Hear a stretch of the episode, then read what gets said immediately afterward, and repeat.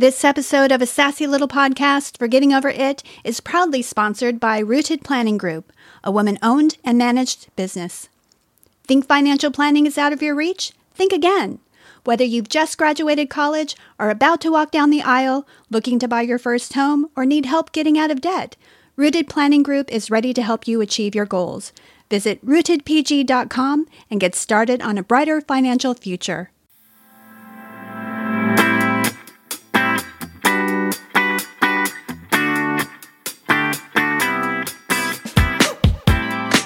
Hello and welcome to A Sassy Little Podcast for Getting Over It. I'm your host, Sandra Ann Miller. Today we're talking about getting the F over perpetual lateness. Because is it really that hard to be on time, at least most of the time? Our guest is a freelance writer, certified health coach, and author who's currently serving as head of editorial for Obey Fitness. She helped herself get over being tardy for more than just the party by reading Never Be Late Again, 7 Cures for the Punctually Challenged by Diana DeLonzor. She's here to talk about how the struggle to be on time is real, but you can overcome it. Ladies and gentlemen, please welcome Locke Hughes. Hi, Sandra. Thank you so much for having me. I'm very excited to be here and chat with you. Well, thank you so much. A few episodes ago, we covered pet peeves, and one of my top pet peeves is perpetual lateness. And it's not just being late, because you're in New York, I'm in Los Angeles.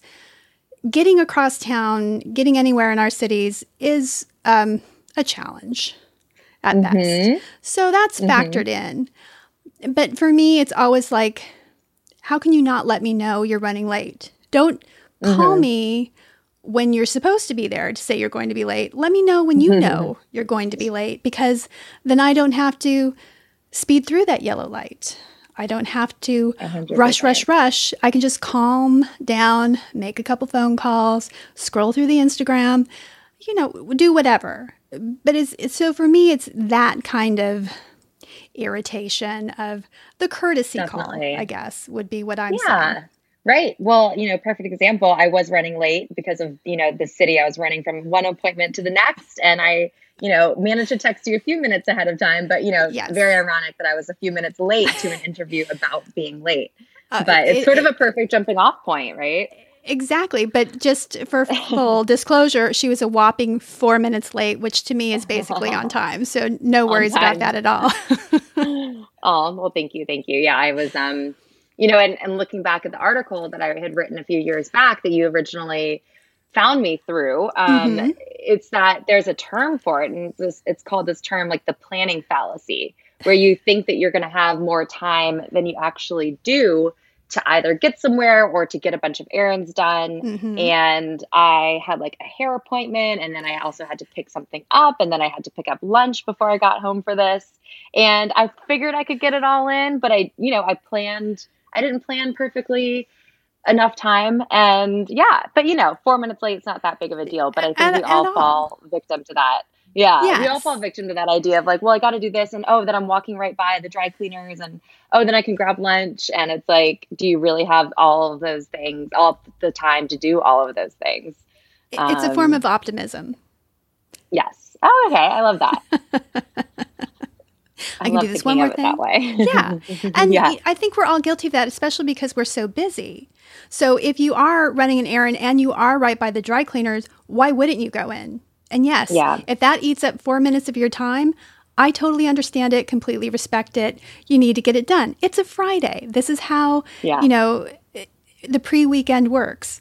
So it's all of that's very understandable and human. It's to me, it's a little bit more of those who are chronic about it, where there's a point where the other parties start feeling disrespected or irritated, just because it's like, you know, this is important, it's a meeting, or we have reservations, they're not going to seat us till we're all there, like all of those things. And if it's all of the time, then it can't just be like, I needed to pick up the dry cleaning, or I needed, you know, or I ran into a problem on the road, or I couldn't find parking. It some of that needs to be factored in, especially, in my opinion, if you've been chronic about it.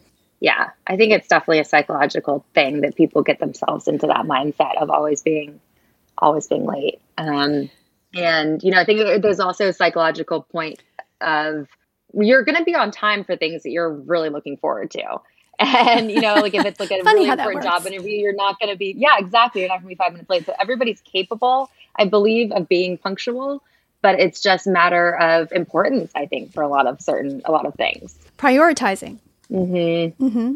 You're probably planning your outfit either the day before an important event or certainly while you're in the shower. So it's not like a last minute, what do I want to wear? It's making certain things a priority so you aren't caught in those little things where this is what makes me late.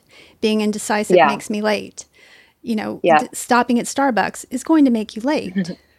Yeah. No, the indecisiveness is definitely something that is an easy tip, I think, for people who are fighting themselves being late all the time. Like I have this one friend and she changes her outfits 50 million times, but I have to give it to her. At least she recognizes that and she builds in time. Whereas I'm more of the person that I'm like thinking about what I'm going to wear while I'm in the shower. And then I sort of just throw it on. But, you know, if you know you're going to be that person cycling through a bunch of different outfits, build that in. Exactly. And so I want to give a little disclosure. Unfortunately, the author of the book, Never Be Late Again, Diana DeLonzor, passed away in 2014 due to complications of lupus. And with that, we wanted to honor her and her book, which is very well regarded, super well written and researched. It's something that I think we both highly recommend. Not only if you are the tardy party, she has a section in the book for those of us who understand how time works to cope a little bit better with those who are a little bit more time challenged. So it's just want to give a shout out to Diana and kind regards to her loved ones. Definitely a lot of great advice in there. Yes, yes. And she breaks it down with 7 types of late folks. There's the rationalizer, who thinks that they aren't that late and everybody else is just overreacting and needs to calm down. There's the producer, someone who is busy or just trying to get one more thing done. And I think you and I are both a little bit in that category. I think so. It's that false productivity, trying to be super productive. The optimism.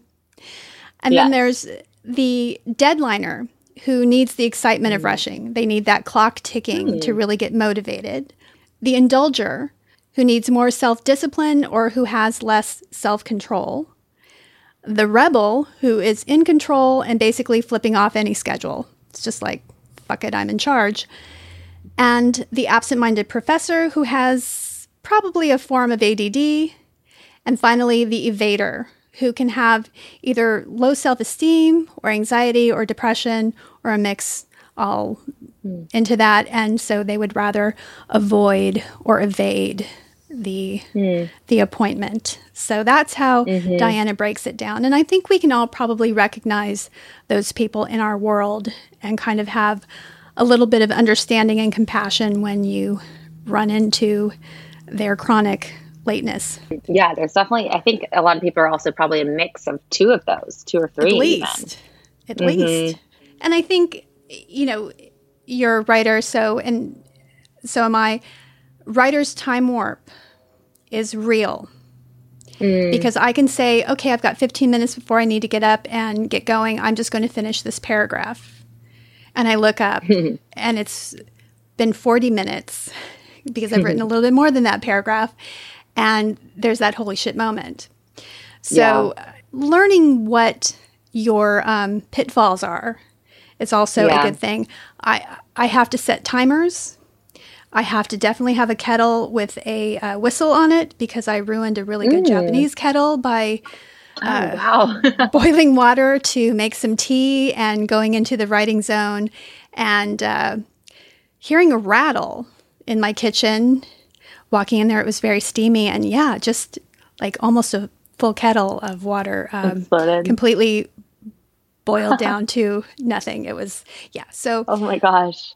Definitely need whistles. That's and crazy. Timers. Well, yeah. And again, I mean, but like you said to me, like the optimism part, I mean, I think that's actually a very good personality trait that you get so wrapped up in your writing project or whatever your project is that you lose track of time. I mean, I think people wish that they were more like that.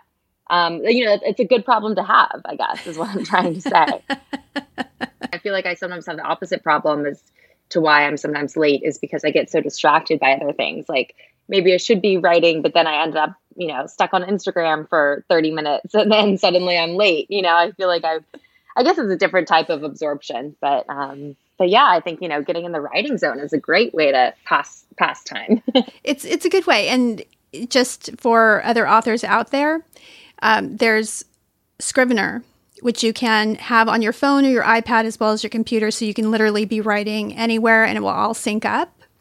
Because one of the reasons why people may not want to be early or on time is because they see it as a waste of time. They would rather show up when everybody's there. And that's one of the personality traits that Diana brings up in the book is, nobody likes to be early. They don't like the awkwardness of, sitting alone at a table or in a waiting room or not having something to do. And I'm not a huge fan of waiting, but I've learned now we have the convenience. You can have a book on your phone. You can have a magazine on your phone. You can write on your phone. There's really nothing that we can't have on there to help us be more productive. So if you are one who doesn't like to wait, you can still make that time a lot more. Yeah, for sure. I went successful. Again, referring back to that article that I'd written a while back, there was another blogger who was blogging about timeliness. And she said, she had a great quote, waiting time doesn't have to be wasted time. Yes. So again, like you said, bring a book or save. I like to save articles that I find on Instagram that I don't have time to read in the moment, save them for later. Or there's a Pocket app, the app Pockets can save articles for later. It's just a great use of that, 5 minutes, 10 minutes that you're waiting for your friends. Yeah. Or even just I have another friend who's really into meditation. So I think learning just how to sit there sort of quietly and just sort of, tune out is also a great way to sort of calm down your nervous system. Yes. And I think we haven't really come to appreciate downtime. We always want to be doing something and we don't want to look like we don't have anything to do. So to me, it's just being able to be there without a prop. I like people watching. I like kind of soaking up the environment and just, listening to what's going on. And that's fine too. But for some people that brings up a little bit of anxiety and it's something they want to avoid. So, know yourself, I guess. Yeah. I guess in LA it's probably different because you have cars, but here we don't have cars that we can wait in. But I guess that's another option. Just wait in your car. Well, you could, but it's, get out. If you have extra time, walk around the block. That's your extra time to go to Starbucks. Yeah. Exactly. Yeah. Sit at the bar, have a glass of wine, do what you got to do. But it's not the worst thing. So what were some of the best tips that you had to help you kind of readjust and learn to mind your time a little? Again, I said earlier, I'm definitely not perfectly on time these days, but I think that when I need to be, I have some tactics. And that includes sort of, again, getting rid of that magical thinking of if Google Maps says it's going to take me 15 minutes, I can make it in 12 or something like that. So sort of getting over that thought process and actually allowing myself, if Google Maps says it's going to take 15 minutes, let's give myself 20 minutes. And there's actually this cool feature on Google Maps that will alert you when it's time to leave. And they sort of build in some extra time because, again, living in New York, there's going to be traffic. There's going to be stalled subways. And you just kind of never know what you're going to run into. So I think building in that extra time is definitely has helped me a lot. And then interestingly, I think over the pandemic, when we weren't going anywhere, you sort of get used to being on time for everything. Or even if you're 1 minute late now to a Zoom call, it's all right, where is this person? They're just sitting at their desk. There's no excuse to be late. So I feel like I've gotten better just because I haven't had as many places to go while we were all, staying at home a lot more. But yeah, I think now that things are opening back up, it's a bit more of a challenge or sort of just reiterating, allow yourself more time, reminding myself that it's not going to take that exact 12 minutes that the map says. And also reminding myself that it's kind of nice to be able to have some extra time to wait. Like I was running to catch a train the other week and I got to the Penn Station with actually time to spare. And then I got in line though at the Dunkin' Donuts and I was like, you know, I had like just enough time to get a coffee and they were so slow and I felt like a crazy New Yorker, but I was like, guys, we're in Penn Station and the workers were just taking their sweet time, like literally just like cleaning something up, not taking anybody's order. And I was like, all right, like I had enough time, but like, I got to go catch my train. Mm-hmm. Let's hurry this up. But you know, it's nice to know that if you get there early enough, you don't have to sort of have that stressful feeling of like, where again, you just don't know what's going to happen. Like, sure, it could take 5 minutes to get a coffee, but it could also take 15. Exactly. And I think it's part of it is also learning. You know, I think the younger we are, the more optimistic we might be. I used to look at a plane ticket, and this is of course pre 9/11 because I'm old, like a movie ticket. Like, as long as I'm there on time, you know, it's like, and twice. As long as you're walking up to the gate. Yeah. Like, as soon as running, like full blast, sprinting to the gate, almost missed the plane twice. And that's when I realized, oh yeah. And this is before we had like, you know, get there an hour before and TSA and all of that. That was just when things were casual and you could just kind of saunter in. But see, I'm so still guilty of that. Like, I'm definitely wanting to get there like with 5 minutes to spare. I don't like to sit at the gate for an hour. It's like my worst nightmare. I'm a visit the bar before I get on the plane kind of girl. I like I can have an upset stomach depending on the turbulence, so I like to kind of coat it with a vodka tonic before I get on the plane. So that's usually my... and that's a good reason to get there. Early. Well, now we're kind of forced to. But it's just not resenting that time. And just understand, like, I'm even happy to get there earlier because I don't mind sitting and I have my computer with me. I can do work. I can, you know, do other stuff. I can read. It's not the worst thing. I've learned to appreciate not having that stress, not having that panic of being late and just being relaxed and knowing that I have time. And then, of course, if the plane's delayed, you're a little bit like, okay, seriously? Because I've been here forever. I just want to get where I'm going. But yeah, that's interesting because as somebody with definitely like a bit of anxiety, it's almost like I thrive on that anxiety. So I don't know how to relax, but that's definitely something that I think is an important lesson to learn as we get older.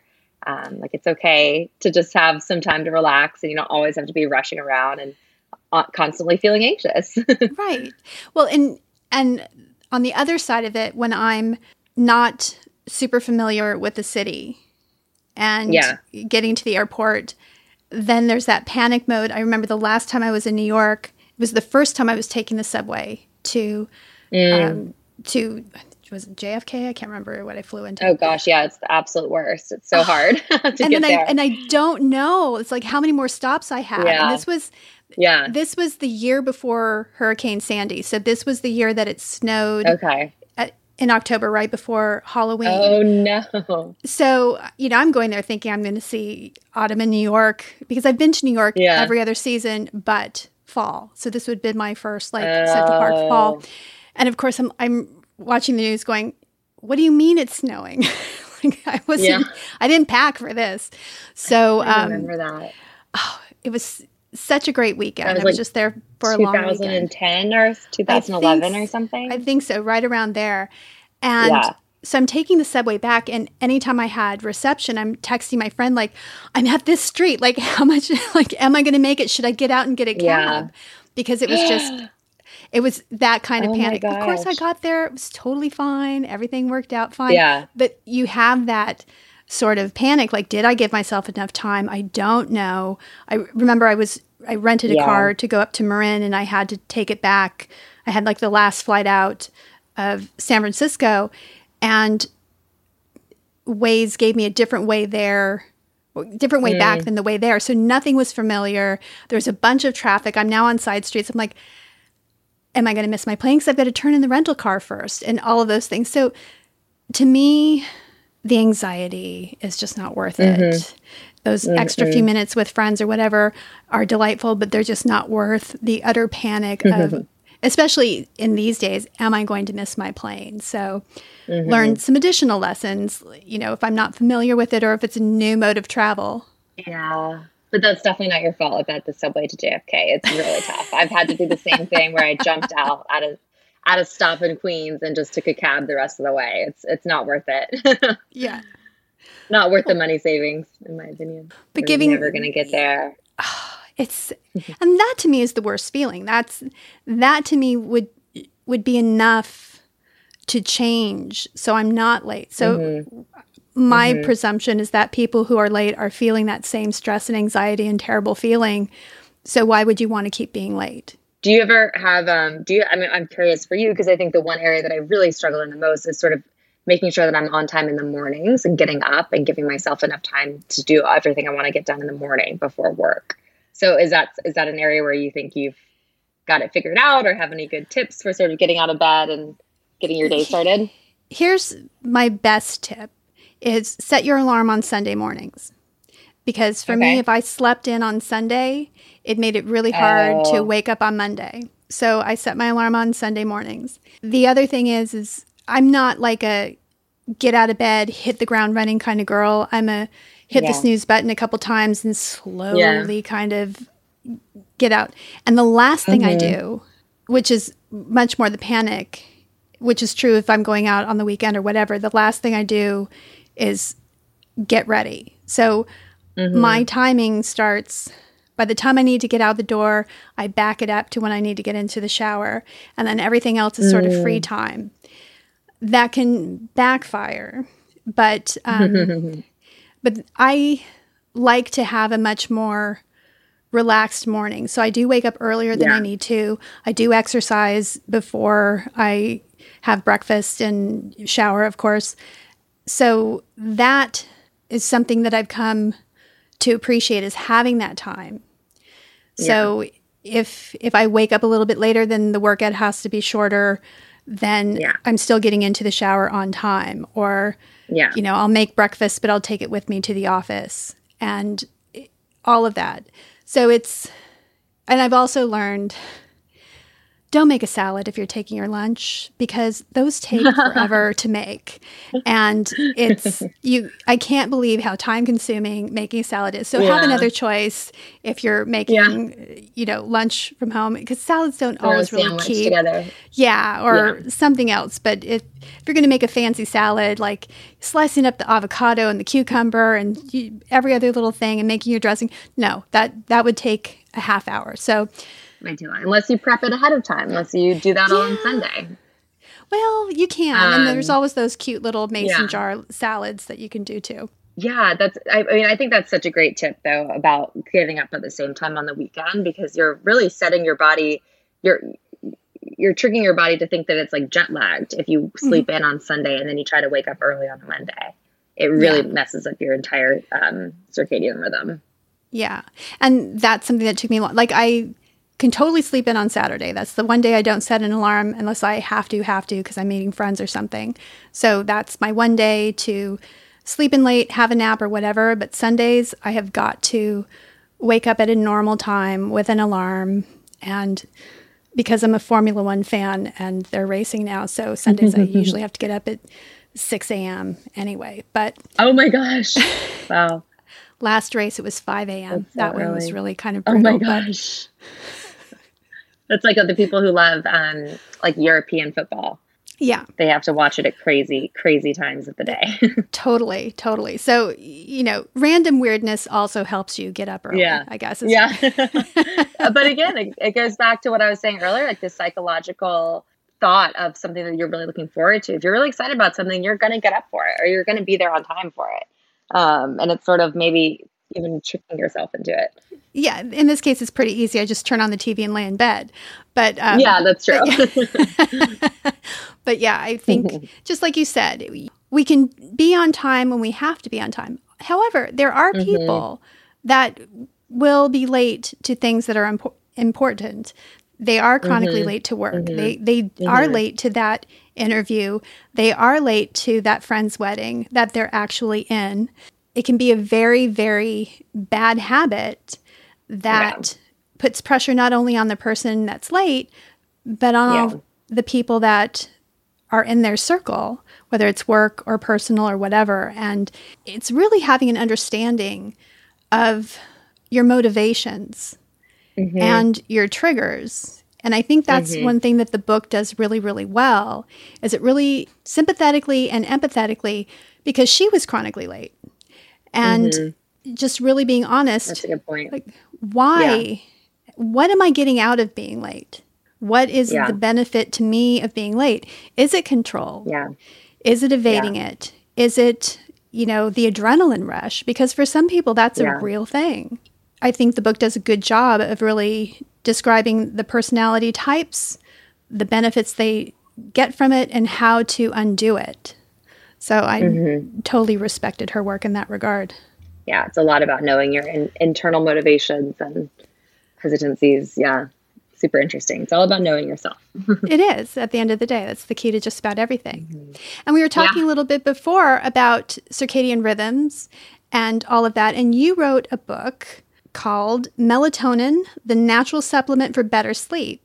I would assume that getting a good night's sleep is part of being on time. Super important. For sure. Absolutely. I think that's probably where I'll, like, again, that's sort of what I was asking you about your tips, is like, I get enough sleep, but I still struggle with like getting up in the morning and sort of getting my day started promptly. I definitely like to lay in bed as well. And yeah, I mean, I think the tip that you had again about the weekend, keeping a similar schedule, is super important.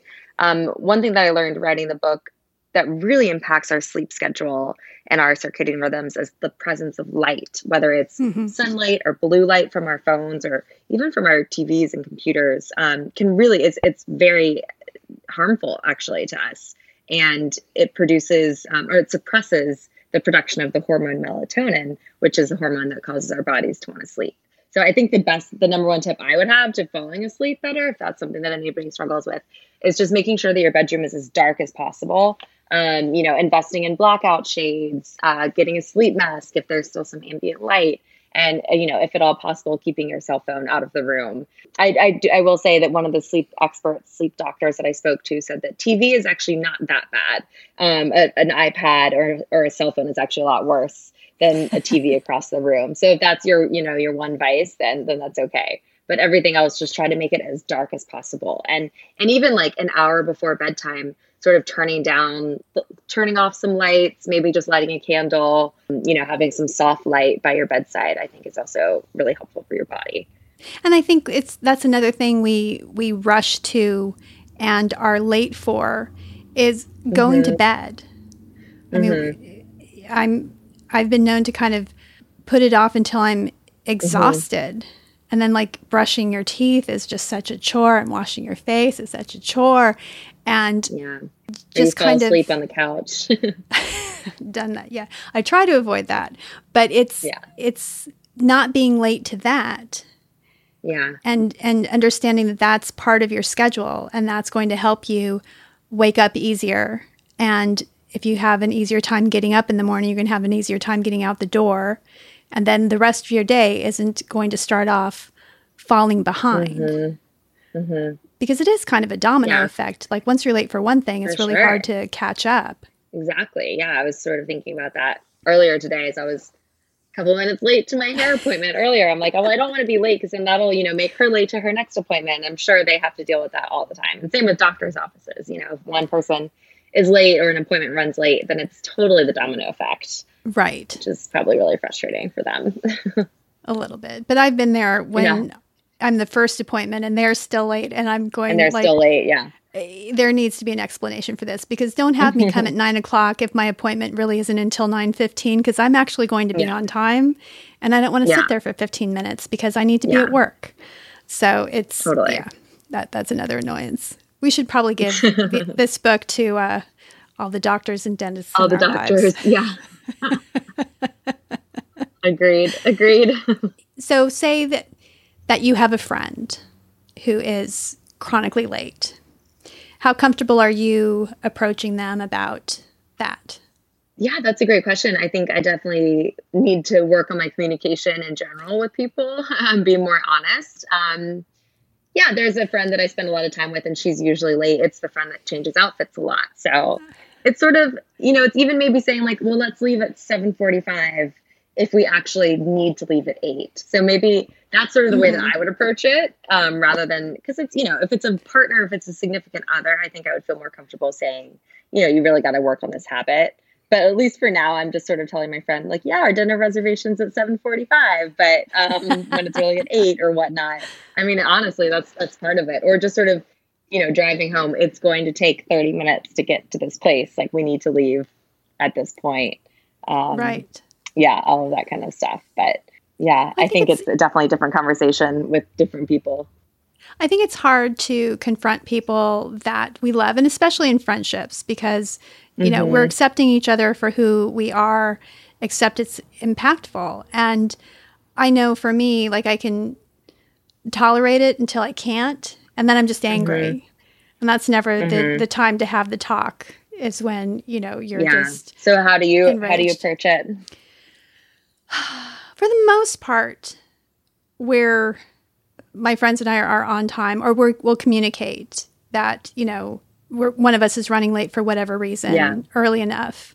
For the friend that I have that is much more chronically so, it was an unfortunate call when we were supposed to be at a movie screening that she had the tickets for, that I basically was almost running red lights to get to on time. And as I'm turning into the parking lot, I get a call saying she hasn't even left her office. And just as I described it before, murderous rage. Like at that point, I had been rushing to make it on time. I was already going to be 2 minutes late. And it was just, that's not, I'm going to be a little bit late. Like, I don't understand how far your office is from here. I don't understand like how long, but basically we're not on time.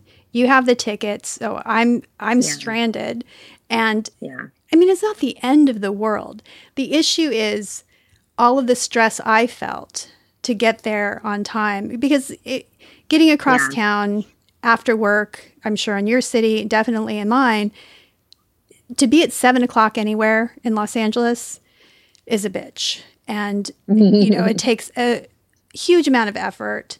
And I was almost on time, 2 minutes late.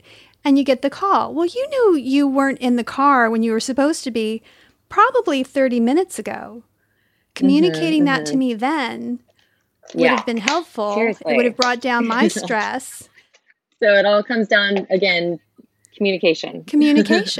And so we had a very, well, I seethe in silence when I'm that upset. So you kind of know that... that I'm enraged. And we talked about it afterwards at dinner and just like, call when you know, not when you're supposed to be there. Call when you know you're going to be late, because that takes the pressure off. And she's done a much better job. And it's also gotten to me where it's like, I'm not going to rush to be ready because I presume that she's going to be late. And that's always the time where she's on time. And, you know, that's just, and it's not meant to be passive aggressive. It's really not. But once I start feeling myself stressed out, it's like, I'm not going to do that because I'm a pretty good shot. Right, I'm not needing to rush. So it's harder. But I think I'm the kind of person that when I know I'm going to be late or I'm stuck in traffic, like I'll give you markers, like I'm at this intersection right now. So you have an idea of how long it's going to take me to get to you. So if you want to send an email, make some phone calls, powder your nose again, you know you've got more than enough time. Because usually, if we're rushing around here, one of us is picking the other one up to take us to the restaurant. So it's not like we're meeting there all the time. Usually one of us is picking, like I said, picking the other one up. So that helps a little. But just having that communication, it's just, I've always said, information is my Xanax. So if the more you can tell me, the better off I am. And I try to reciprocate that. So I will let you know. And sometimes I make up the time and sometimes I don't.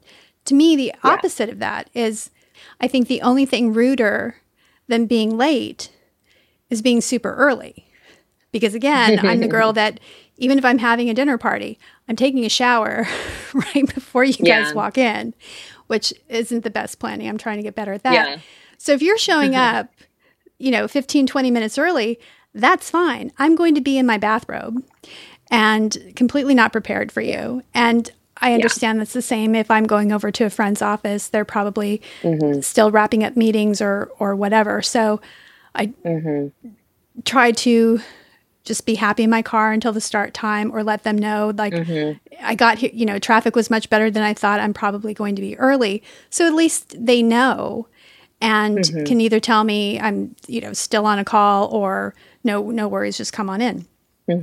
So it's having that communication, like we said, is so helpful, I think, on all sides, because chances are you're not going to get a lecture if you say, hey, I'm late. How often do friends go, oh, again? No, they're happy for the information. Just letting people know, like, I'm 15 minutes out. You don't even need to give a reason, because we know in cities like ours, we know it's a crapshoot. Anytime you leave, of what's going to be the obstacle. So it's just having that communication, I think, solves a lot of problems. And then, like we also said, if you're the late person, think about why you're late, what you can do to change that, especially when other people are relying on you to be on time for whatever reason. It's just being generous in that regard and respectful, in my opinion. 100%. I love that. Well, and the other thing that she pointed out in her book is that people who run late have more problems with vices like smoking, alcohol, overeating, or saying something that you might later regret. Interesting. Yeah. Low self-esteem, anxiety, depression, and perfectionism can also contribute to lateness. Makes food for thought. Yeah. Huh? Interesting. Yeah, I think we forget the humanness of people who are late, because if you're the one that's on time, it can be so frustrating that we may not see it as anxiety. We may not see it as depression. We may just see it as a control aspect that we just don't appreciate. But there's there can be a little bit more vulnerability involved in someone who isn't always on time. Yeah, I'm trying to think if there's anything else that I would add, but I think you covered it all. Well, actually, Diana did. It was Diana all, did, yeah. Yeah, it was all her work. And I really do highly recommend this book, because it does have both sides to it. It does. It's going to help you if you're on time and you're dealing with people who are late. It's going to help you if you are late and you're dealing with people who are on time. So I think it's definitely a worthy read. Yeah, and some good communication tips. Definitely. Sorry. And if you're having issues with sleep, definitely check out Locke's book. Yes, I learned so much about sleep reading it, or writing it. And there, it was a fun little book to write, and there's some good recipes in there, and some good, like, fun, like, sort of self-care rituals too, because that's a big part of getting enough rest. Yes, and I think also with being on time, I think that's an aspect of self-care and self-respect. Of just saying, okay, I can do this, and not looking at it like it's a punishment to be on time, or it's a punishment to be on a clock. And also, I think being honest, if you don't like that time, if somebody's scheduling you for something and it's not a time that works for you, then say no or offer up an alternative, because if it doesn't need to be a passive-aggressive situation. If you don't want your dentist appointment at 9 o'clock in the morning, well, then find another time that's better for you. If you don't want to have dinner at 6 o'clock, suggest 7 or 8. We get to kind of negotiate these things. Not so much our work start time, sadly, but... Well, thank you so much for coming on, Hughes. It was lovely to talk with you. I really appreciate it. this was so helpful for me. I'm like inspired to go to bed earlier and get up earlier this Sunday and make the week a lot better. So thank you so much, Sandra. I appreciate it. Absolutely. Absolutely. And you can find Locke on her website, LockeHughes.com. And her name is spelled Locke. On Instagram, she's Locke Hughes. And Facebook, it's Locke Hughes Writes. And be sure to visit our sponsor, Rooted Planning Group, at RootedPG.com to get started on a brighter financial future. Thank you so much for listening. If you like this sassy little podcast, please rate it and review it and tell your friends about it. To get the podcast early, ad-free, and with exclusive content, become a patron on Patreon. Go to the community page at sassylittlepodcast.com for more information. And let's connect. Find the podcast on Twitter and Instagram at SassyLittlePod or email me from the About page on the website. Until next time, take care.